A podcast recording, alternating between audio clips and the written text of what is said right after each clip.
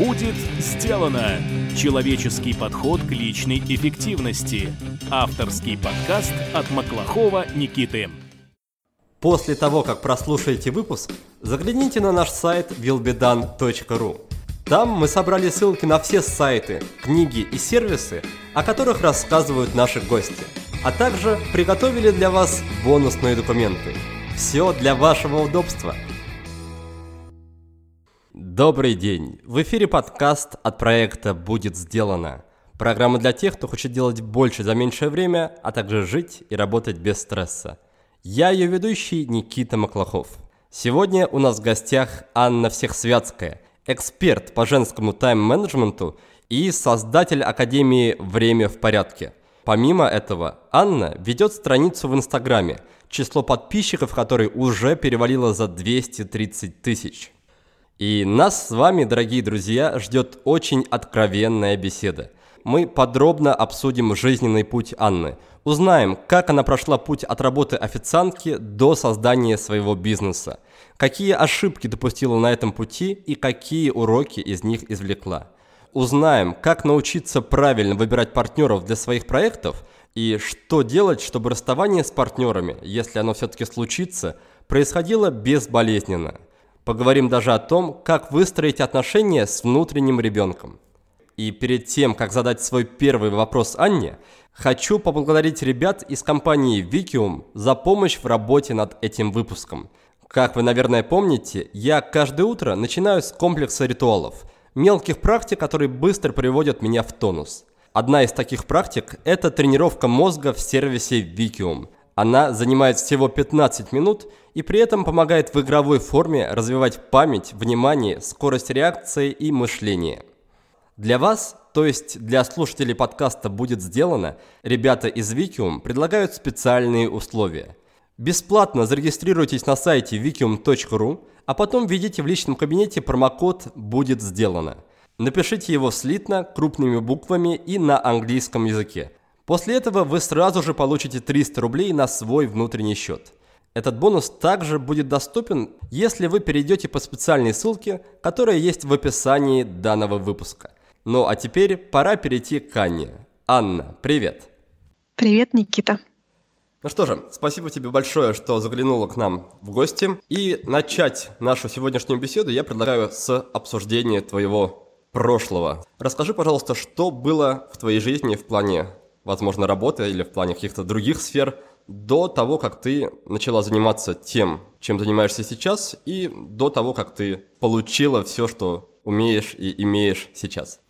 Я, как, наверное, многие подростки, начинала с самых, наверное, низкооплачиваемых работ, типа промоутера. Э, я раздавала листовки у метро, я собирала календарики в цеху, я была промоутером в магазинах, работала в колл-центре, проводила соцопросы, работала официанткой, я работала в турфирме менеджером. Ну вот это, наверное, кратенько о моих наемных работах, э, когда я уже задумалась о том, что мне надоело работать на дядю, я хочу больше свободы, я хочу путешествовать, не быть привязанной к месту. Первым моим бизнесом был магазин украшений из путешествий.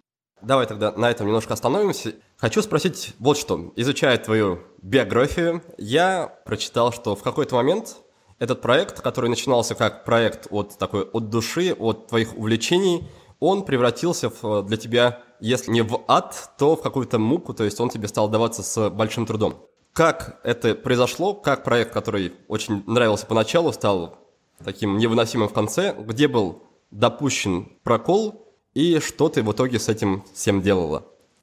Случилась абсолютно классическая ситуация, которая случается с э, очень многими фрилансерами. Это я уже потом поняла и узнала, да, когда начала работать с девушками. Изначально у меня были любимые занятия. Фотографировать, искать украшения, бродить по разным лавочкам, договариваться, общаться с клиентами.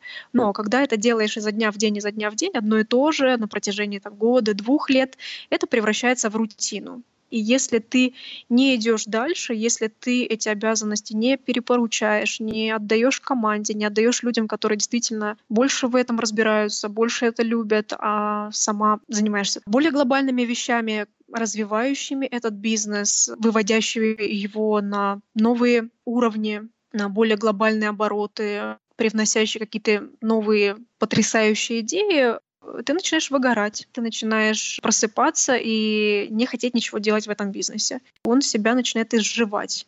Это как ребенок, да, то есть э, ребенку для роста нужно питание, нужны новые горизонты и так далее. Поэтому родитель должен по-хорошему эти горизонты ему давать и показывать. Но если он постоянно сидит дома и видит четыре стены, то как бы ребенок начинает деградировать. То же самое происходит у нас с бизнесом. И моя ошибка как раз-таки закукливание, непринимание во внимание того, что нужно искать людей. Людей, которые будут обеспечивать вот эту самую рутину, техническую часть, обеспечения жизнедеятельности проекта, чтобы я могла подумать о стратегических задачах. Ты, по сути, пропустил тот момент, когда нужно было переходить на следующий этап. А скажи, по каким признакам можно понять, что этот момент настал, и нужно уже расширяться, искать команду и переставать делать все своими руками? Первое — это внутреннее ощущение, да, внутреннее ощущение а, того, что то дело, на которое у тебя раньше загорались глаза, то дело, от которого ты кайфовал, вдруг начинает раздражать, ты его начинаешь откладывать, занимаешь себя всем чем угодно, кроме этого. Это первый признак того, что любимое дело превращается в рутину. Вот это был такой первый звоночек, да, когда не встает, да, ну, ничего не радует в этом процессе. А второй момент — это когда вы перестаете справляться. Оборот растет, количество клиентов растет, количество заказов растет, а на вас каждый день наваливаются новые и новые задачи, кто-то что-то постоянно от вас хочет, и вы не успеваете делать то, что вы делали раньше без проблем там за несколько часов. Теперь вам надо работать там 8 часов, 10, спать меньше. Это тоже верный признак того, что что-то пошло не так, да, какую-то часть обязанностей нужно обязательно передавать. Третий момент, когда вы достигли финансового потолка, не можете его перепрыгнуть. Это тоже звоночек к тому, что чтобы перейти на новый финансовый уровень, нужны люди, нужно понимание того, как будет расти бизнес. Бизнес все-таки имеет потолок и в людях тоже, и в ваших возможностях, потому что вы самостоятельно можете обеспечить заказами, продуктами, товарами, информацией ограниченное количество людей, да, без потери здоровья и нервов дальше уже без помощи вам больших горизонтов не видать. Отлично, спасибо за ответ. Расскажи, пожалуйста, что стало с этим проектом дальше, какая его постигла судьба и насколько болезненно, насколько трудно было с ним расстаться. То есть, каким образом ты смогла отпустить всю эту историю от себя? Ты знаешь, вот с проектом э, с украшениями довольно все легенько случилось, обошлось. Он как бы сам сошел на нет. Да? И там было две ситуации одна за другой, когда на российской таможне застряла моя большая партия украшений. Потом э, через какое-то время совсем небольшое закрылся аутсорсинг, аутсорсинговая компания, которая обеспечивала заказы, отправляла их, принимала платежи, там был колл-центр, там был мой шоурум. И это меня уверило в том, что я на верном пути. То есть, наверное, мне нужно заканчивать, потому что все-таки он не отвечал на 100% моим ценностям да, в отношении бизнеса. Мне важно быть действительно по максимуму свободной. Я очень люблю путешествовать. И вот эти все истории с физическими товарами, с продажей физических товаров, они очень сильно привязывают тебя к одному месту. Если у тебя супер аутсорсинг, э, супер люди, которые все могут обеспечить, все равно нужно приезжать, их контролировать, смотреть, чтобы с упаковкой было все хорошо, чтобы с таможней все было хорошо. И для меня в тот момент это было, наверное, решающим моментом, когда я поняла, что нужно прощаться, и я просто перестала этим заниматься, да. То есть я отдала все заказы, которые должна была клиентам. Я перестала закупать новые партии украшений. Я э, подготовила все к продаже. Продажа не произошла прям вот по мановению волшебной палочки по факту этот бизнес я продала спустя где-то два года, вот если так можно говорить. Не сказать, что я на сто процентов была на этом сфокусирована, после этого мне хотелось отдохнуть, переключиться, не на сто процентов укладывалась, чтобы его продать. Это у меня было в задачах э, важно, но не срочно. Через два года все как-то очень легко случилось, получилось. Ты упомянула, что бизнес по продаже украшений, он не соответствовал твоим ценностям. Какой момент, на твой взгляд, нужно вообще начинать об этом задумываться? Ведь люди, которые начинают бизнес, они редко поначалу думают о, о том, что вот бизнес наконец-то меня от всего освободит. Скорее, они обычно думают, что надо начать новый проект, который их обеспечит, который сможет прокормить их и семью. И вопрос о ценностях, он, по крайней мере, на первом этапе, он обычно не стоит. Так вот, на твой взгляд, когда об этом стоит начать задумываться? Моя э, сейчас взрослая позиция, что вообще, вот как только вы узнали о том, что нужно задумываться о ценностях, в этот момент нужно задуматься, да, даже если у вас там уже давно существует бизнес, пересмотреть свое отношение, посмотреть, что же вы реализуете через то или иное дело. Потому что я просто слишком много видела ситуаций, когда действительно человек создает проект, свой бизнес, потом понимаешь, что что-то не то, как будто бы дорожка была выбрана неправильно. Потом начинает смотреть, и оказывается, это было просто, ну, там, ради наживы, ради самоутверждения, ради понтов, ради доказательства кому-то чего-то о себе, там, о своих возможностях и так далее, для доказательства своей крутизны или еще чего-то. Это все недостаточно важные вещи, и бизнес на этом невозможно построить, ну, на долгосрочной основе, да, то есть он может просуществовать какое-то время, там год, полтора, вы его можете протянуть. Но если фундамент у дома не прочный, то дом просто при первом сильном ветре, при грозе, он просто начнет э, складываться домиком. То же самое с бизнесом. При первых сложностях, при каких-то неурядицах, конфликтах в команде, ваш бизнес будет подвержен очень серьезным изменениям. Вы можете просто захотеть его бросить, если, опять-таки, нет сильного фундамента в плане ценностей, что вы реализуете благодаря ему. Ты назвала уже одну ценность – это свобода. А какие еще ценности могут играть в качестве такого крепкого долгосрочного фундамента? Ну, свобода в широком смысле, да, и финансовая свобода, и свобода передвижения, и свобода выбора, свобода общения. Вторая ценность, которую я лично реализую через свой бизнес, это творчество. Возможность э, создавать, креативить, придумывать, делать те вещи, которые, может быть, до тебя никто не делал это ценность общения, да. Если ты ходишь на обычную работу на дядю, круг твоего общения, он сформирован средой, да, тебе его просто дали, и ты уже вынужден как-то с ним мириться, подстраиваться и так далее. В своем бизнесе я лично, ну, я надеюсь, что те, кто строит бизнес, они сами выбирают тех людей, с кем им комфортно и работать, и отдыхать. Я именно по этому принципу отбираю людей. То есть в первую очередь человек должен быть хорошим. Я сразу же представляю, могу ли я с ним там путешествовать, потому что у нас есть такой формат в команде. Мы два раза в год выезжаем в какую-нибудь страну солнечную и там проводим своего рода корпоратив. Вот поэтому ценность общения — это невероятно важно. И еще одна ценность — это развитие. Важно, чтобы люди постоянно самосовершенствовались и стремились улучшить себя, мир, свои навыки, тот продукт, который мы делаем вместе. Да? Без ценности развития ну, я вообще не беру людей в команду, мне это неинтересно, потому что люди просто не учатся, да, они пришли с каким-то багажом знаний, умений, и дальше они просто начинают сидеть на стуле и никаким образом не влиять на развитие проекта. Это, наверное, такие основные ценности, которые важны для проекта. Четыре штуки, да, это, во-первых, свобода, во-вторых, творчество, в-третьих, общение и окружение, и в-четвертых, это развитие.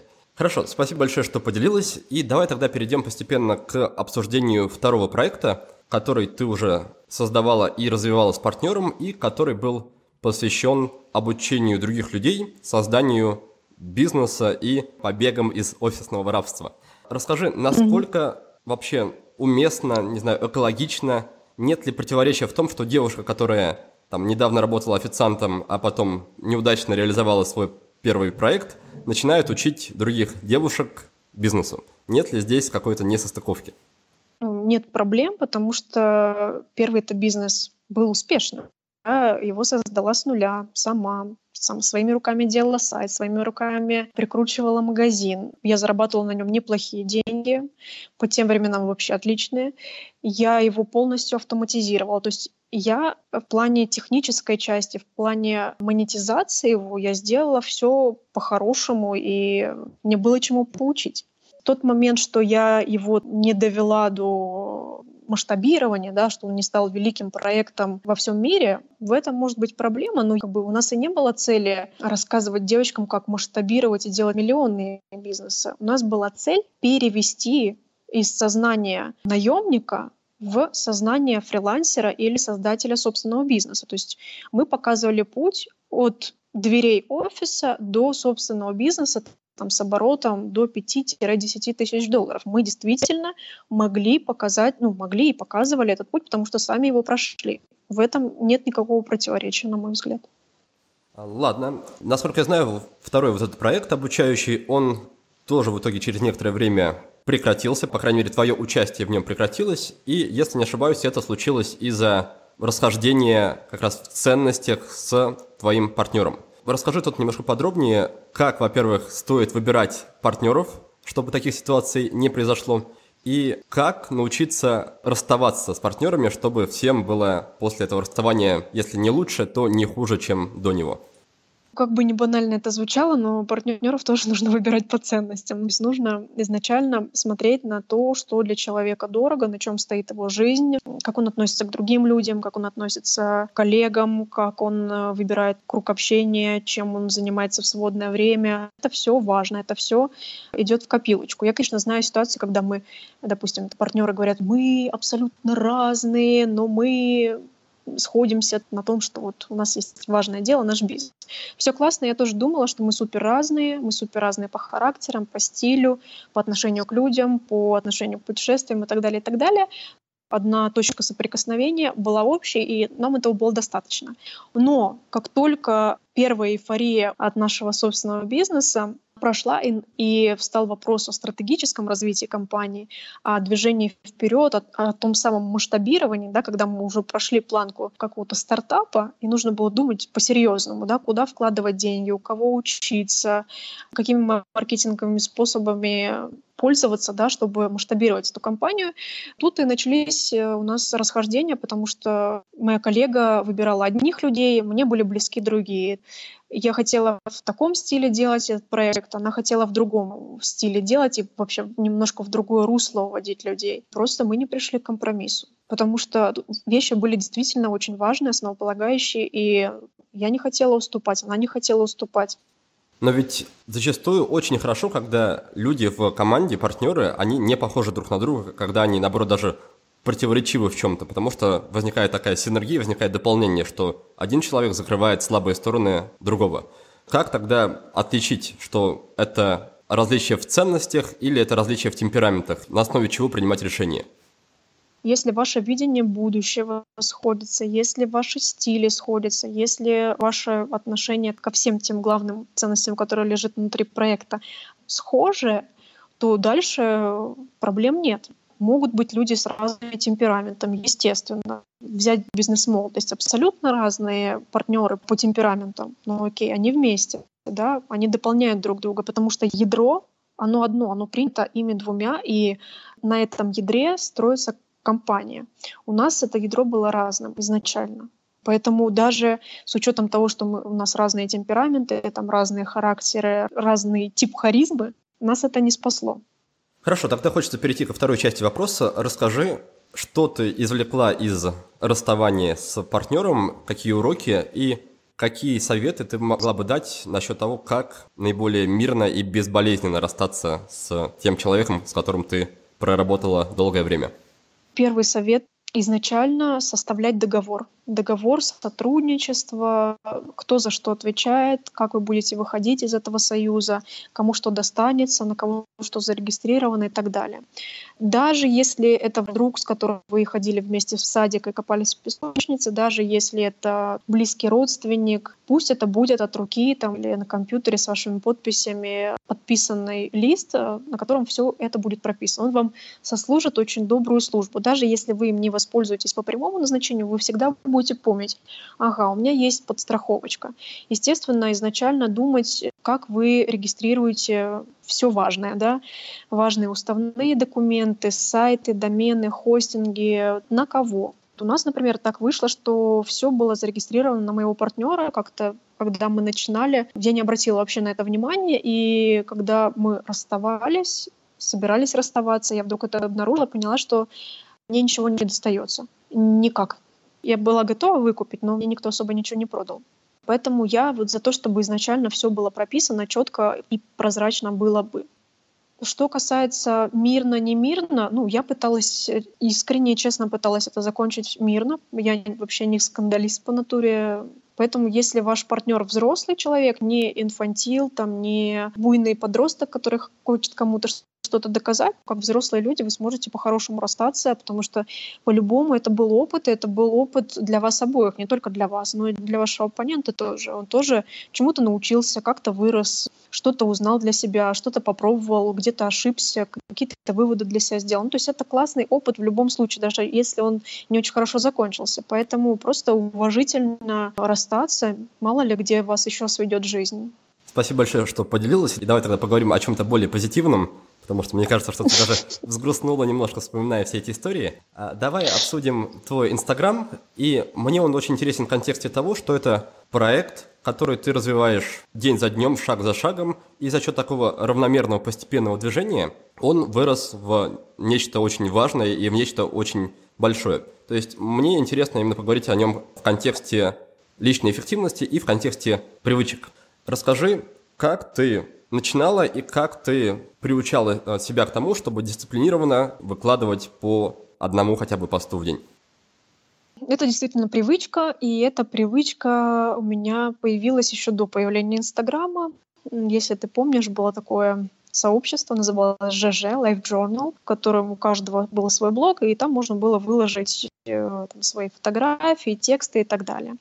Когда я только начала путешествовать, только-только начинался мой магазинчик. Времени у меня было навалом, детей не было, работа занимала не так много времени, и мне хотелось просто поделиться. Я тогда увлекалась чуть-чуть фотографией, фоткала на фотоаппарат, и муж э, вселил в меня надежду, что у меня классно получается писать. Я никогда не задумывалась об этом. Я в школе всегда плохо писала сочинения. У меня была вообще проблема. Мне не выдавить было слово из себя. Я как-то потихонечку, потихонечку втянулась, и мне просто нравилось делиться. Я писала текст, я не скажу, что я прям каждый день писала, но раз в два дня обязательно, вот у меня был такой ритуал, я обязательно описывала в духе, что вижу, то пою travel блог э, мои размышления на тему. Там же я продавала украшения, начинала продавать украшения. И вот оттуда появилась та самая привычка фиксировать свои мысли.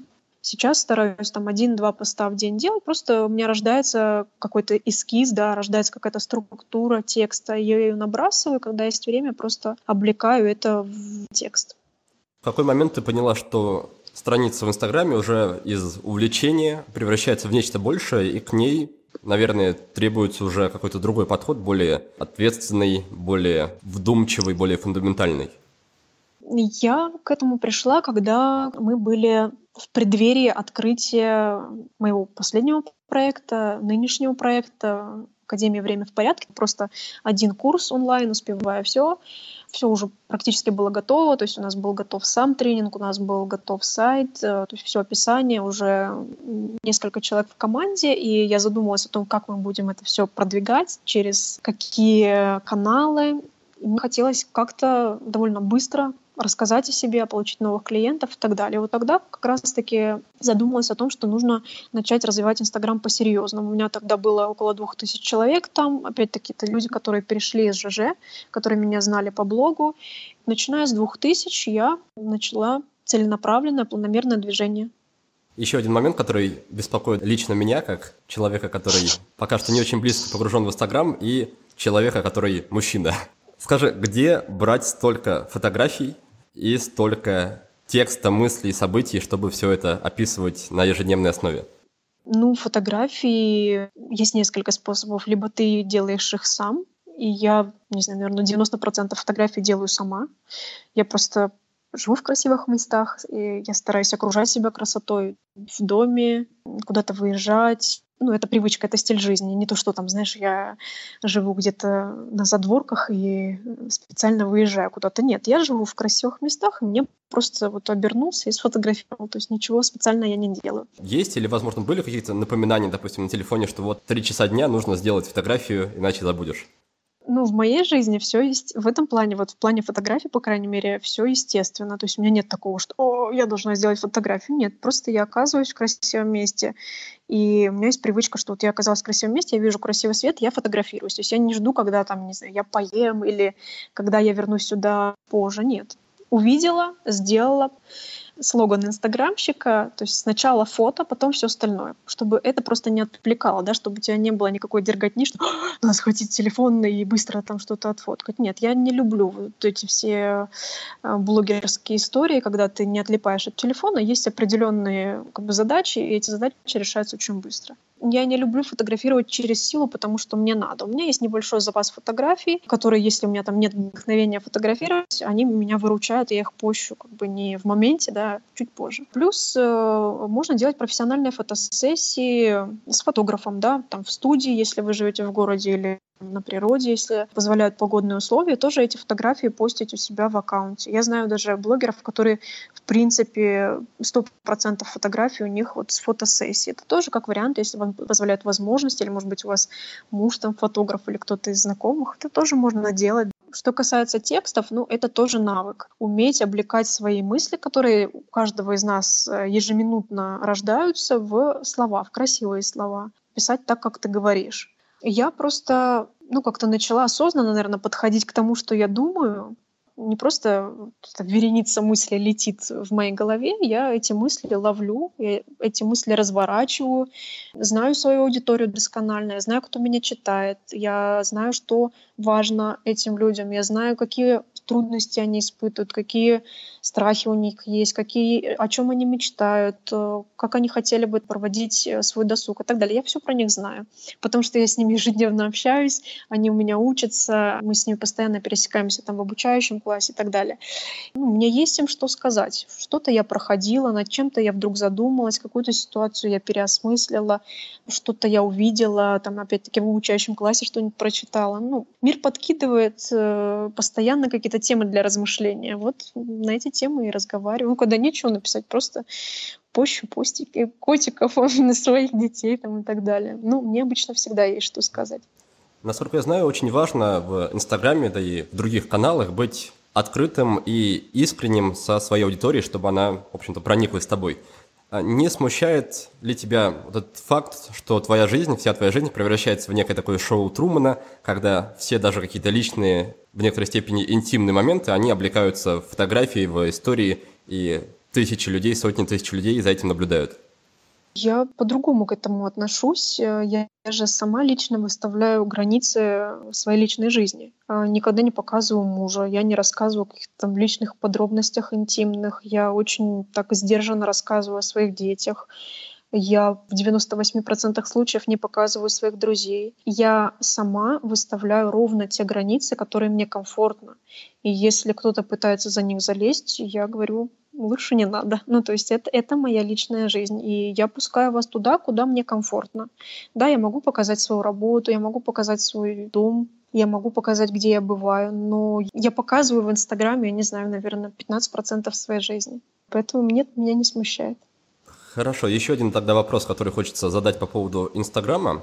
Насколько я знаю, сейчас ты в целом ушла от таких тактических задач в работе, то есть именно каким-то рутинным вещам, посвящаешь довольно мало времени. Учитывая это, насколько тебе комфортно тратить время на, на написание постов, ответы на комментарии, да, я так понимаю, что ты делаешь все это пока что сама. То есть не жалко ли тебе тратить твое драгоценное время на такие, казалось бы, не очень важные в масштабах вселенной штуки? это моя страсть к писательству, она уже не отпускает меня седьмой год. Мне правда классно писать. Ну, то есть я от этого не устаю. Мне нравится писать. Вот в тот момент, когда я устану, да, наверное, я это перепоручу. Ну, я, например, сейчас стала просить дизайнеров рисовать какие-то там инструкции, придумывать копирайтеров, может быть, иногда помогать мне с темами, да, когда я понимаю, что, ой, что-то там не придумывается ничего. Но в целом мне реально нравится писать. Вот, поэтому я пока что не готова это перепоручить. Это важное, наполняющее меня дело, и я без этого ну, не могу. Кто-то любит шить, или кто-то любит там, декорировать что-то, или собирать полочки, вот что-то в этом роде. Я просто не могу не делать этого. Что касается ответов на комментариев, я воспринимаю Инстаграм как ресурс, да, и людей как ресурс. Мне важно выстраивание этих отношений. То есть это вот по ценностной схеме очень хорошо проходит. Я общаюсь, мне нравится, я их узнаю, я с ними делюсь, я им помогаю. Это тоже входит в часть э, там, моей миссии открывать возможности людям, помогать им выходить на новые уровни, помогать справляться с какими-то задачами. То есть я, если бы мне это не нравилось, если бы я ощущала это потерей времени, а не получением возможностей, да, я бы это не делала, я бы перестала это делать. Что бы ты посоветовала людям, чтобы начать относиться к этому процессу, пока у них нет еще там 100 тысяч подписчиков, именно как к инвестициям, как к ценным ресурсам, а не как к трате времени? Это на самом деле такой более глобальный подход к жизни, к активности в жизни, каким-то проектам и так далее, в целом как к инвестициям, не только в плане Инстаграма там, или еще чего-то. Бизнес — это инвестиция, да, ты сначала вкладываешь, вкладываешь, вкладываешь, вкладываешь, вкладываешь и не видишь особо отдачи, потом эта отдача появляется. Ты сначала кладешь зерно в землю, поливаешь, поливаешь, удобряешь, поливаешь, поливаешь, потом видишь плоды. То же самое с Инстаграмом, с детьми, там, с отношениями с близким человеком. Это все время вложение, вложение, вложение, вложение, и только потом выхлоп, только потом результат, только потом плоды. Э, поэтому это, в принципе, как бы поворот э, в голове, да, это просто перестройка сознания на то, что сознание не потребителя, а сознание не человека, который сначала хочет получить что-то, а уже потом, если я от этого что-то получу, я, может быть, потом что-то вложу. Нет, сначала, дорогой, ты вложи, а потом ты получишь обязательно. По заслугам, сколько вложил, даже больше. Предлагаю не с Инстаграма начинать менять голову, просто тумблер у себя в голове переключить, что сначала отдай, а потом возьми. Половина выпуска позади. Анна оказалась очень искренним собеседником и подробно рассказала о своих проектах. Вот какие тезисы я хочу вам напомнить. В любом бизнесе, даже если он вырос из любимого хобби, наступает переломный момент, когда рутина убивает мотивацию. Это сразу сказывается на настроении. Задачи раздражают, хочется их отложить на потом. К тому же их становится слишком много, времени не хватает ни на что. Если же при этом доходы перестают расти, значит пора нанимать сотрудников и делегировать им рутину, а самому заниматься стратегией. Может быть и такое, что проект сходит на нет потому, что не отвечает вашим ценностям. Поэтому о ценностях стоит задуматься в самом начале, и чем раньше, тем лучше. Далее мы с Анной обсудили тему бизнес-партнерства. Она рассказала о своем опыте и дала несколько советов. Во-первых, при выборе партнера нужно оценить его ценности, отношение к людям, образ жизни и другие фундаментальные вещи. Если эти фундаментальные вещи у вас не совпадут, то в будущем могут начаться споры и даже конфликты. Во-вторых, Анна очень советует заключать договор о сотрудничестве, где будут прописаны все важные моменты, включая условия возможного расставания – если такой договор есть, и при этом вы и ваш партнер зрелые люди, то сможете в случае чего расстаться по-хорошему. Третья тема, которую мы обсудили, это ведение страницы в Инстаграме. Чтобы преуспеть в этом, нужна привычка систематически писать и делать фотографии. Желательно, чтобы и то, и другое вам нравилось, было естественной частью вашей жизни. Анна рекомендует досконально изучить свою аудиторию и получать удовольствие от общения с читателями, помогать им – но в то же время соблюдать границы личного пространства. Не ждите мгновенных результатов, но они обязательно появятся, если вы подаете к делу с дисциплиной и с душой. Хорошо, Анна, давай тогда еще немножко поговорим про этап твоего взросления, набирания опыта и становления тебя как мастера. Из знакомства с твоей биографией я знаю, что у тебя в жизни был момент, когда ты впервые попала в тусовку инфобизнесменов, то есть людей, которые занимаются созданием образовательных программ, и чувствовал себя в этой тусовке, мягко говоря, не очень уютно, и даже партнер, с которым ты стал вот этот делать проект про бегство из офисного рабства, этот партнер был уже таким более именитым, известным и с большей репутацией, большим социальным капиталом в этом сообществе. Расскажи, как ты в это время выстраивала такую правильную самооценку, наращивала, как ты выстраивала уважение к себе со стороны себя и со стороны других людей, то есть как преодолевала вот этот первый порог неизвестности? Ты знаешь, э, я немножечко по-другому бы сказала об этом этапе, что у меня не было ощущение неуютности, потому что мой муж известный, его все знали. Я была тогда вообще никому не известна, я была просто его девушкой. У меня не было задачи как-то войти в этот круг. Ну, то есть я вообще на тот момент а, себя не видела никаких там ни тренером, ни коучем, ни кем таким. Да? Поэтому я в этой компании себя чувствовала хорошо, потому что мы общались как бы как друзья. Для меня это не была профессиональная тусовка. Это была профессиональная тусовка моего мужа, скажем так. Ну, то есть я всегда вообще по жизни фокусируюсь на своем деле, да, я считаю, что чем ты больше вложишь часов в совершенствование себя как профессионала, чем ты больше создашь ценности, чем ты больше проработаешь с клиентами, с дизайнерами, копирайтерами там, и так далее для совершенствования своего продукта, своей услуги, себя как крутого специалиста, тем быстрее о тебе узнают все вообще не помню ситуации, когда я вот с кем-то прям из коллег специально там выстраивала, знаешь, отношения. Нет, все узнавали обо мне через дело. То есть ко мне начали приходить мои коллеги, те, кто обучают там искусству, бренду, инстаграму, стилю и так далее, они у меня все учились как у специалиста по тайм-менеджменту. И только через это мы уже с ними знакомились дальше. То есть отдельного фокуса на позиционирование себя в профессиональной среде я никогда не делала. Спасибо, что затронула тему мужа. Я не знал, как к ней деликатно подобраться. Вот. Ты упомянул, что твой муж довольно-таки заметный, известный человек в мире образовательных программ. Расскажи, не было ли у тебя каких-то трудностей с тем, чтобы, образно говоря, выйти из тени мужа, то есть чтобы тебя перестали воспринимать как просто девушку или жену известного инфобизнесмена и начали воспринимать как человека, который сам создает ценный, полезный продукт? Ну, у меня как-то по-другому мозг устроен, что я, во-первых, ну, не люблю думать, что кто обо мне думает. Ну, то есть я давно уже отучилась от этой скверной российской привычки, которая меня там с детства вдалбливали, да, поэтому я на себя не смотрю глазами другого человека, да, и не думаю там, в чьей тени я нахожусь. Я себя никогда не чувствовала в его тени, да, в принципе, довольно яркий и самодостаточный человек сам по себе, поэтому главное, что я о себе думаю. Поэтому мне из этой тени не приходилось выходить. Да? Я просто э, думала, как я могу реализоваться то, что мой муж, э, ну, он известный человек, у него есть там слава, у него есть э, свои поклонники и так далее, ну, это его история, и на меня эти тени никогда не отбрасывались. Он по-своему реализуется, я по-своему реализуюсь. Просто поле образовательных проектов настолько широко, что чтобы нам пересечься и начать что-то делить, это нужно очень сильно постараться. Вот поэтому я никогда не страдала по этому поводу.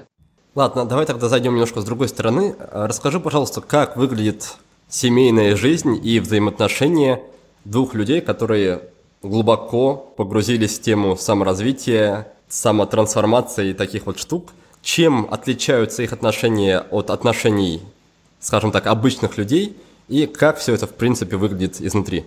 Есть обычные люди, которые вечером поссорились и начинают ругаться, и, возможно, к ночи помирились что-то в этом плане отличается у вас, допустим, если у вас какие-то такие откровенные диалоги, как учат все там психологи, что нужно сразу проговорить все, то есть есть ли прям такие инструменты, которые вы используете, которые недоступны по каким-то причинам другим обычным людям, которые, не знаю, не такие осознанные, не такие опытные в этих вопросах? Недоступных инструментов, э, я думаю, что мы не используем. Все инструменты доступны. У нас есть правило, что мы никогда не ложимся спать в ссоре. То есть мы ссоримся, естественно, э, рогами сталкиваемся, мы оба достаточно такие темпераментные люди. Поэтому ссориться ссоримся, но э, стараемся всеми возможными способами сделать так, чтобы вот до сна помириться.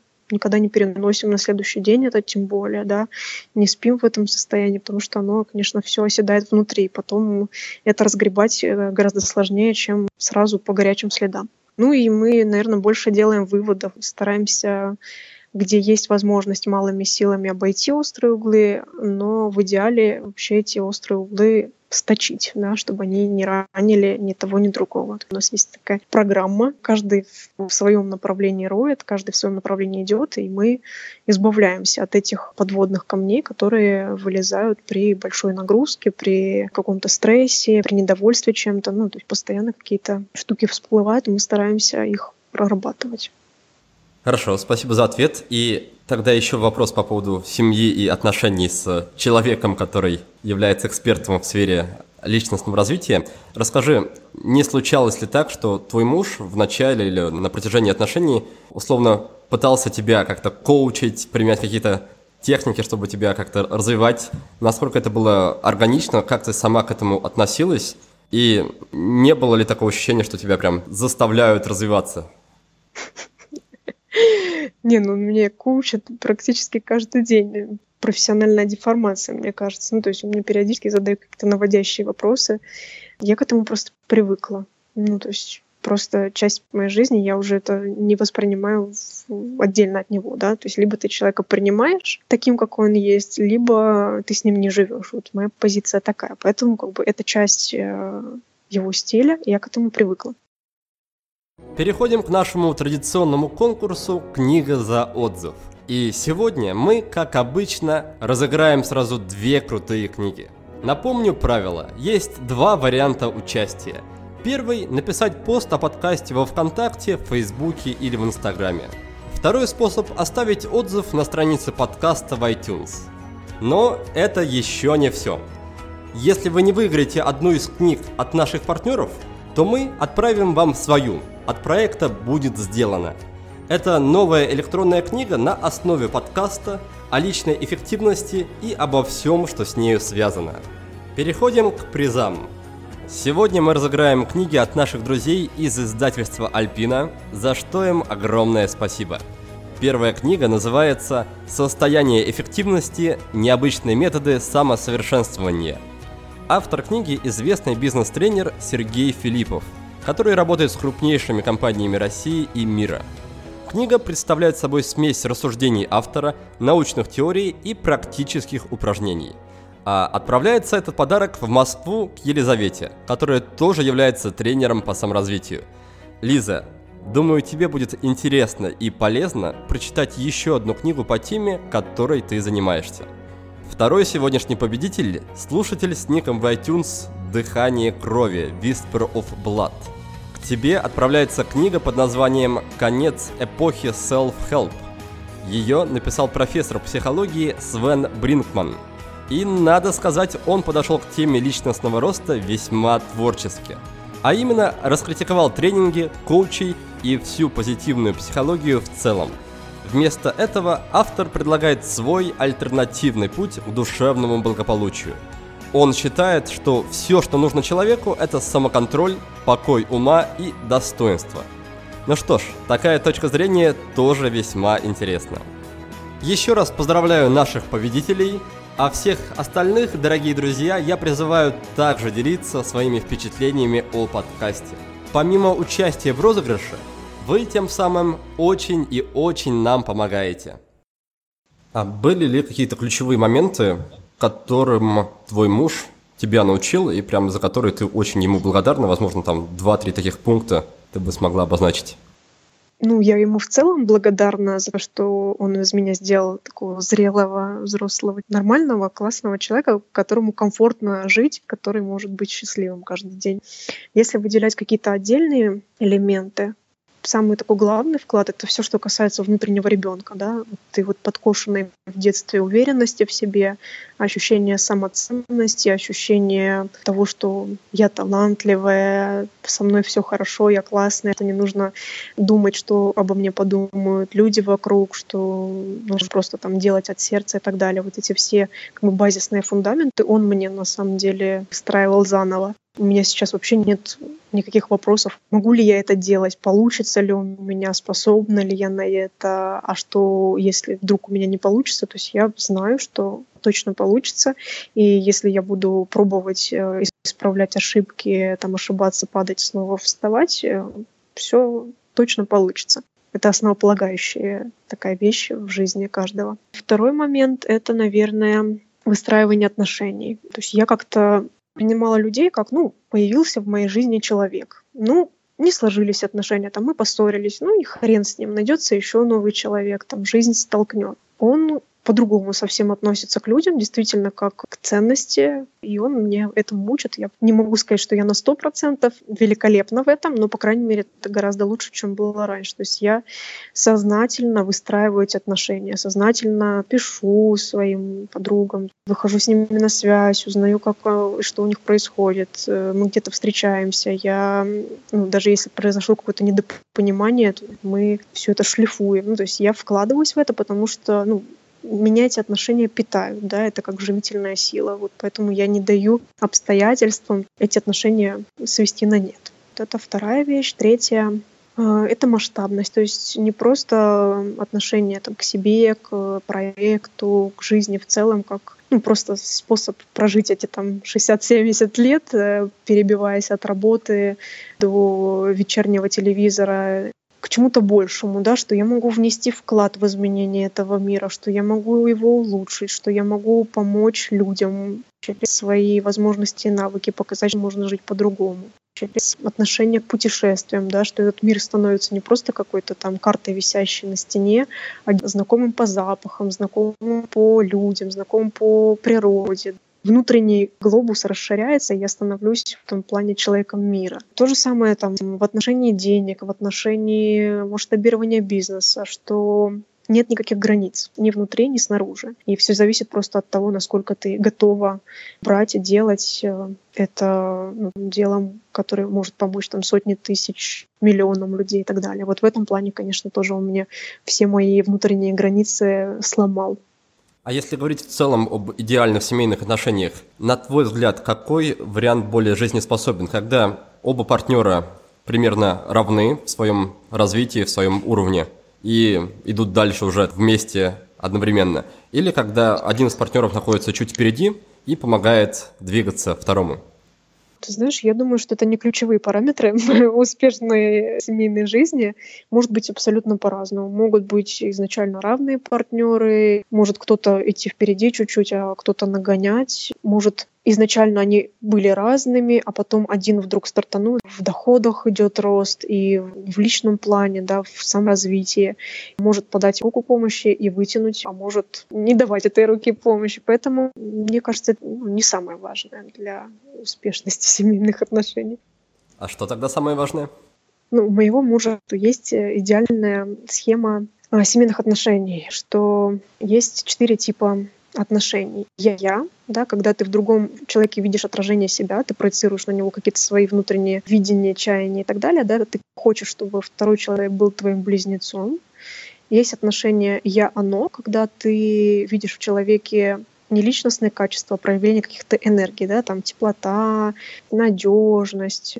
Третий тип — это я это, когда ты в другом человеке видишь функцию, да, что он помогает мне, и четвертое отношение — это «я-ты», когда есть отношение личность-личность. Да? Я со своим богатым внутренним миром, да, если можно так сказать, и другой человек, вторая личность э, с абсолютно не похожим на тебя, частично не похожим на тебя внутренним миром.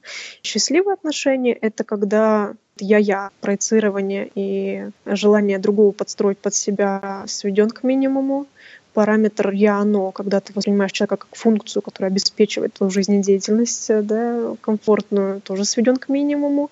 А параметры, когда вы настроены на уровне энергии, на уровне эмоций по максимуму, и когда ты видишь другую личность незамыленным взглядом, со всем его многообразием качеств, характеристик, прошлого опыта, мыслей, э, чаяний, видений, в чистоте ты его видишь, вот тоже по максимуму должен быть этот параметр выстроен, и тогда все будет хорошо. Страсть, эмоции, огонь в глазах, уважение, возможность там расти вместе, идти вместе и так далее. Классно, спасибо, что поделилась. И чуть раньше ты упомянула про идею внутреннего ребенка, и сейчас хочется погрузиться в это немножко поглубже.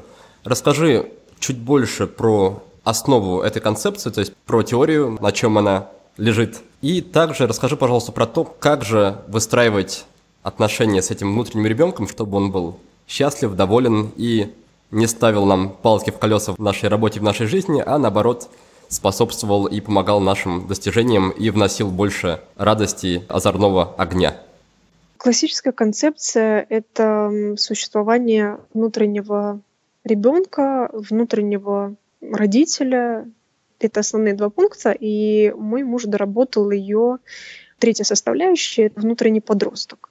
Сначала мы проходим этап детства, и в этом этапе закладывается как раз-таки уверенность в себе и ощущение самоценности, ощущение того, что абсолютно нет никаких границ, все возможно, ты творец, создатель этого мира и так далее. Потому что дети, они постоянно творят, они постоянно в этом э, находятся в креативном потоке. И если не наставить им лишних границ, они действительно получают эту уверенность в своих силах, в том, что они могут этот мир строить, дальше строить, вносить какие-то изменения и так далее. Дальше этот этап как бы капсулируется внутри, вырастает вокруг него слой внутреннего подростка. Да, внутренний подросток у нас, как и мы с вами, пытались отделиться от взрослых, мы пытались доказать, что мы самодостаточные, что у нас э, у самих достаточно там, потенциала, достаточно сил для выстраивания самостоятельной жизни. Это этап понтов, это этап соревновательности, это этап доказательства того, что ты чего-то стоишь. Этот этап тоже по завершении капсулируется внутри, вокруг него вырастает взрослая оболочка. Да, личность, э, которая призвана к тому, чтобы все те мечты у ребенка творческие позывы реализовывать, превращать в форму. Еще начиная со школы, ну, особенно в университете, приобретаем навыки. Там 138 тысяч всяких разных навыков, которые помогают нам реализовываться. Как раз тайм-менеджмент — это из тех самых необходимых навыков для того, чтобы личность могла воплотить все, что возникает внутри. Как сделать внутреннего ребенка счастливым? Слышать то, что он хочет. Не предавать мечты, баловать не по статочному принципу, да, что мы сейчас пашем, пашем, пашем, а потом когда-нибудь через год куда-нибудь поедем. Нет, каждый день чуть-чуть баловать, чуть-чуть давать возможность почувствовать себя ребенком. Баловство может выражаться не только в материальной компоненте, не только там купить себе что-нибудь. Нет, Баловать это можно просто подраться подушками с детьми или попускать мыльные пузыри, там, не знаю, побегать по лужам, поваляться в снегу, почувствовать вот эту вот энергию детскую, да, вот эти вот горящие глаза, вот этот вот восторг просто от э, того, что ты живешь, от того, что мир вокруг тебя действительно волшебный. Ты смотришь на него не глазами скептика и усталого там 35-летнего чувака, да, не выспавшегося, ты смотришь на него так, как будто все в новинку. И вот это дает невероятный приток и, и мотивации, и эмоций, просто свежести от жизни.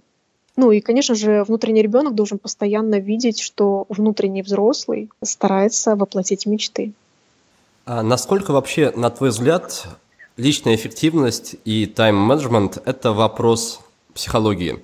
Потому что многие системы, многие авторы книг зачастую концентрируются именно на каких-то внешних составляющих, организация списка дел, там работа по таймеру помодора и так далее, то есть на внешних штуках, которые, в общем-то, никак не влияют на то, что человек чувствует. Вопрос такой, что, на твой взгляд, первично, психология или вот как раз внешние составляющие эффективности, и если психология первична, то с чего нужно начинать проработку, чтобы потом на этом фундаменте уже построить какую-то внешнюю систему? Я начала заниматься, изучать вопрос тайм-менеджмента лет это 7 назад. В тот момент, когда вот у меня начался мой первый бизнес, и я начала не спать ночами из-за того, что у меня в списке было там 25 дел на дню. И я просто не понимала, когда это все делать, как люди вообще выживают, там, спят иногда и так далее. Аж про личную жизнь я вообще молчу. Я начала изучать те системы, которые были на тот момент э, созданы Созданы они были исключительно мужчинами, то есть я не видела тогда ни одной системы женского какого-то тайм-менеджмента. Я начала пробовать, что работает со мной, что не работает. Я не знаю, как у мужчин, я с мужчинами не работаю. Могу сказать про женщин, с которыми я работаю очень долгое время уже. У нас так устроено сознание, так устроен мозг, так построена вообще жизнь, да, стиль жизни большинства женщин, многозадачность, основной параметр этого стиля жизни одних внешних инструментов однозначно недостаточно. То есть я могу научить, как легко планировать, как расставлять приоритеты, как ставить правильно цели, как делегировать, как то, все пятое, десятое. Но через неделю после того, как мотивация от общения там со мной или прохождения курса спадет, дальше мы встретимся с вопросами «А я боюсь, что у меня не получится», что обо мне подумает мама или родственники. Я хочу сделать все на тысячу процентов, и пока я этого не сделаю, я никому это не покажу. Все виды перфекционизма тут сразу у нас бывают. Ой, а мне лень. Много-много внутренних факторов, которые абсолютно не имеют прямого отношения к тайм-менеджменту. Да? То есть вылезают все эти страхи, все эти барьеры, недостаток кирпичей в фундаменте да, личности которые весь тайм-менеджмент просто хоронят. Да? Ну какой тут таймер помидора, если ты просто боишься сделать ошибку? Я это проходила, то есть я изначально еще в, во втором проекте, когда мы девочек из офисов вытаскивали, у меня уже тогда был прототип моего нынешнего курса по тайм-менеджменту. А я делала просто составляющую вот такую сухую, да, планирование, целеполагание, делегирование, оптимизация, вот это вот все. Эффект был, но он был краткосрочный, потому что, как я уже сказала, дальше на втором этапе ну, там 98% девушек сталкивались с внутренними проблемами, с внутренними тараканами, которые начинали ползти из всех углов э, и просто саботировать все те замечательные планы, которые у них были написаны в планерах. Поэтому я считаю, нужно начинать с головы. По крайней мере, можно начинать с чего угодно, но непременно и головой тоже начинать заниматься. У нас курс построен таким образом, что мы сначала э, настраиваем приток энергии. То есть изначально фундамент это чтобы у тебя просто были физические силы. То есть мы восстанавливаем бесперебойный приток сил, потом начинаем работать с головой, а потом уже выходим на навыки планирования, навыки постановки целей, навыки приоритизации и так далее, и так далее, и так далее. Вот и миксуем, дальше миксуем. Голова, да, работа с э, позицией, работа со страхами, работа с перфекционизмом. А второй этап э, навыков э, непосредственно по личной эффективности. Вот как-то так это работает у нас. Ты начинаешь быть хозяином своей личной жизни. Ты знаешь, что внутри тебя рождается, и ты знаешь, как с этим работать. Да? Ты знаешь, как оставаться эффективным, даже если изнутри тебя что-то полезло. Отлично, спасибо за ответ. И перед тем, как перейти к нашей традиционной рубрике, хотел с тобой немножко поговорить на тему предназначения. По крайней мере, я слышал на этот счет, что ты разделяешь мнение некоторых наших гостей, гостей нашего подкаста о том, что предназначение – это не конкретная, возможно, там работа, которую следует выполнять человеку. Это скорее некая функция, которая в нем очень хорошо проявлена, и которую он может эту функцию воплощать в совершенно разных сферах жизни. Если ты согласна с этой идеей, расскажи, как ты к ней пришла, какую функцию ты для себя выделяешь как ключевую и как ты ее реализуешь, воплощаешь в своей жизни? Я к этому пришла опытным путем, плюс э, чтением разной литературы сначала я просто пробовала, то есть у меня не было задачи прям вот найти свое предназначение и в соответствии с ним жить и работать. Нет, я просто сначала пробовала то, что мне нравилось делать, да, и, например, я могу сказать, там, когда я работала официанткой, я кайфовала от этого, мне очень хотелось попробовать э, воплотить этот опыт, да, я понимала, что это такая история которая привязана к возрасту. Все-таки там в 35 лет ты не будешь разносить подносики. Там от магазина украшений, от э, поиска вот этих всех штучек необычных, путешествий, там общения с лавочником. Я тоже кайфовала большую часть времени, да, пока не перегорела. Бытность э, тренером, ну, то есть я сколько уже, пять лет тренер в разных областях, ну, так или иначе я э, занимаюсь примерно одним и тем же, да, я выстраиваю программы, я структурирую, я расставляю все по местам. Я тоже шла к этому не через вопрос предназначения. То есть я просто увидела, что у меня есть к этому способности, и я просто начала пробовать. И только, может быть, год назад, когда я уже глубже стала копать эту тему, я начала ну, для себя сначала изучать, что это такое, какая у меня функция. Я определила, что моя основная функция — это расставлять все по местам. И в соответствии с этой функцией э, часть моих работ э, очень хорошо легло под эту линеечку, что когда я работала официантом, моим любимым, наверное, делом было на работе это сервировать стол. То же самое вот в своей нынешней работе я тоже многое расставляю по местам да, начиная с того, что там планирование — это расстановка по местам дел, приоритетов тех же самых, и кончая тем, что я расставляю по местам людей в своей команде, то есть я четко понимаю, у кого какие способности, у кого какие навыки, какое место он должен занимать конкретно внутри моей структуры. И я помогаю другим расставлять все по местам в своих жизнях, делать проще, наверное, этот мир, что-то в этом роде. Снова пришло время короткого резюме, а после этого я задам Анне вопросы в рамках рубрики «5 в одном». Итак, мы обсудили тему личностного роста и выяснили несколько важных вещей о зрелом человеке. Такой человек делает все, чтобы поддерживать и укреплять отношения с людьми, и видит в каждом своем партнере настоящую ценность. Кроме того, зрелого человека отличает масштабность видения. Он не просто бездумно проживает свою жизнь, а стремится улучшить мир и помочь людям. И, наконец, зрелый человек не беспокоится по поводу чужих мнений о себе. Он уверен и в себе, и в том, что у него все получится. Далее Анна рассказала про четыре типа отношений между людьми. Первый тип «я», «я» – это когда мы видим в партнере свое отражение. Второй тип «я» – это когда мы видим в партнере функцию. Третий тип «я», «оно» – когда мы видим в другом человеке проявление энергии. И, наконец, четвертый тип «я», «ты» – когда мы воспринимаем человека как отдельную личность. Так вот, в счастливой семье первые два параметра сведены к минимуму, а два других, наоборот, доведены до максимума. Затем мы коснулись темы внутреннего ребенка, и Анна посоветовала слушать его желания и баловать его. Можно по мелочам, но обязательно каждый день. В детстве у нас закладывается основа личности, уверенность в себе и в своих силах. И когда мы становимся взрослыми, наша задача – приобрести навыки и знания, которые помогут нам реализоваться и сделать то, что просит внутренний ребенок. Напоследок Анна рассказала о женской стратегии тайм-менеджмента. У женщин часто бывает много психологических трудностей, страхов, барьеров и слабостей. Если такая женщина просто возьмет и начнет внедрять техники тайм-менеджмента, эффект будет недолгим, потому что все эти внутренние факторы будут очень мешать. Поэтому Анна советует следующую схему.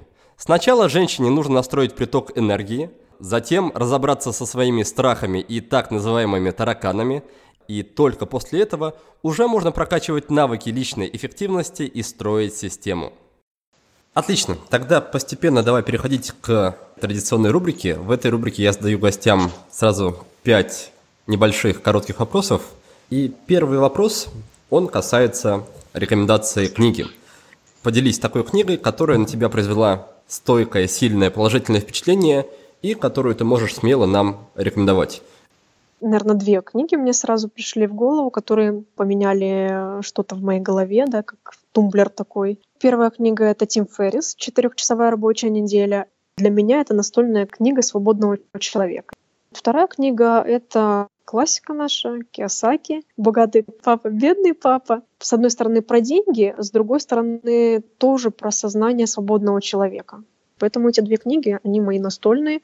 И всем тем, кто вот собирается только-только вырваться из пут консервативного общества, я очень рекомендую эти две книги почитать.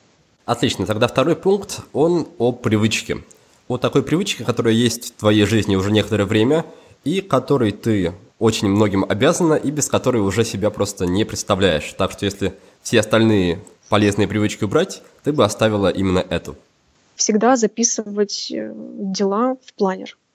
Вот чтобы мне не пришло в голову, я не держу это в голове, я сразу это записываю. Привычка, которая меня очень сильно выручает, э, моя голова разгружена, там нет никакой ненужной оперативной информации, все у меня лежит в одном надежном месте. Вторая привычка — это фиксировать идеи кажется, что, блин, я ничего не придумываю. А на самом деле, вот если фиксировать их, потом просматривать, оказывается, что очень много ценного приходит в голову, что можно классно воплотить. Спасибо. И третий пункт, он касается вопроса, который ты бы посоветовала задавать нам самим себе или посоветовала людям задавать самим себе, если они хотят прийти к каким-то трансформациям, каким-то переменам в жизни. Кайфую ли я от того, что я делаю в данный момент? и вычеркивать, вычеркивать, вычеркивать то, что абсолютно не приносит ни удовольствия, ни радости, ни как не отвечает ценностям.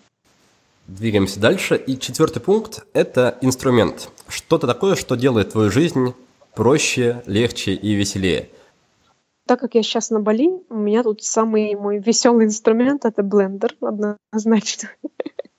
Как бы не самый суперсовершенный инструмент, но однозначно классный. Портативный проектор.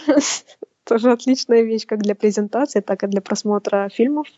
Отлично, потому что как раз следующий, пятый заключительный пункт, он касается фильма. Первое, что пришло в голову, это один из моих любимейших фильмов про мастерство, наверное, в тонком смысле этого слова. Фильм называется «Револьвер». Он очень захватывающий, у него захватывающий сюжет, невероятно круто держит внимание, он такой экшеновый, с очень непредсказуемой развязкой. Прям рекомендую всем тем, кто не смотрел его, прям посмотреть. Спасибо. Тогда я коротко подведу итоги. У нас получилась книга Тим Феррис «Четырехчасовая рабочая неделя» и Киосаки «Богатый папа, бедный папа». Привычка – это всегда записывать дела, задачи в планировщик, а идеи куда-то тоже их фиксировать. Вопрос – это вопрос, кайфую ли я от того, что я делаю в данный момент. Инструмент – это блендер и портативный проектор. И фильм – это фильм режиссера Гая Ричи под названием «Револьвер».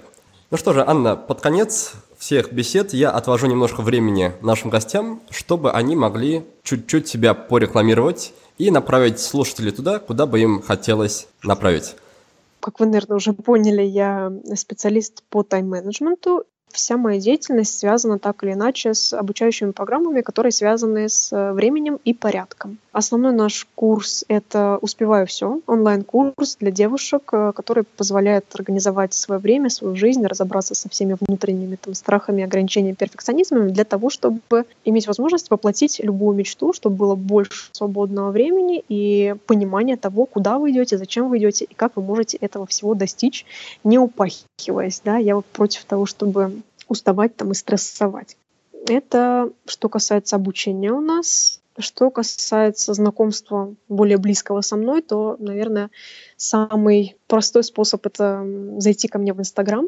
Там, собственно, можно просто подписаться, где-нибудь в комментариях маякнуть, что вы обо мне узнали от Никиты, я вам тоже передам привет. Ну что же, тогда на этом будем уже прощаться. Анна, спасибо тебе большое за насыщенную беседу, за твое время.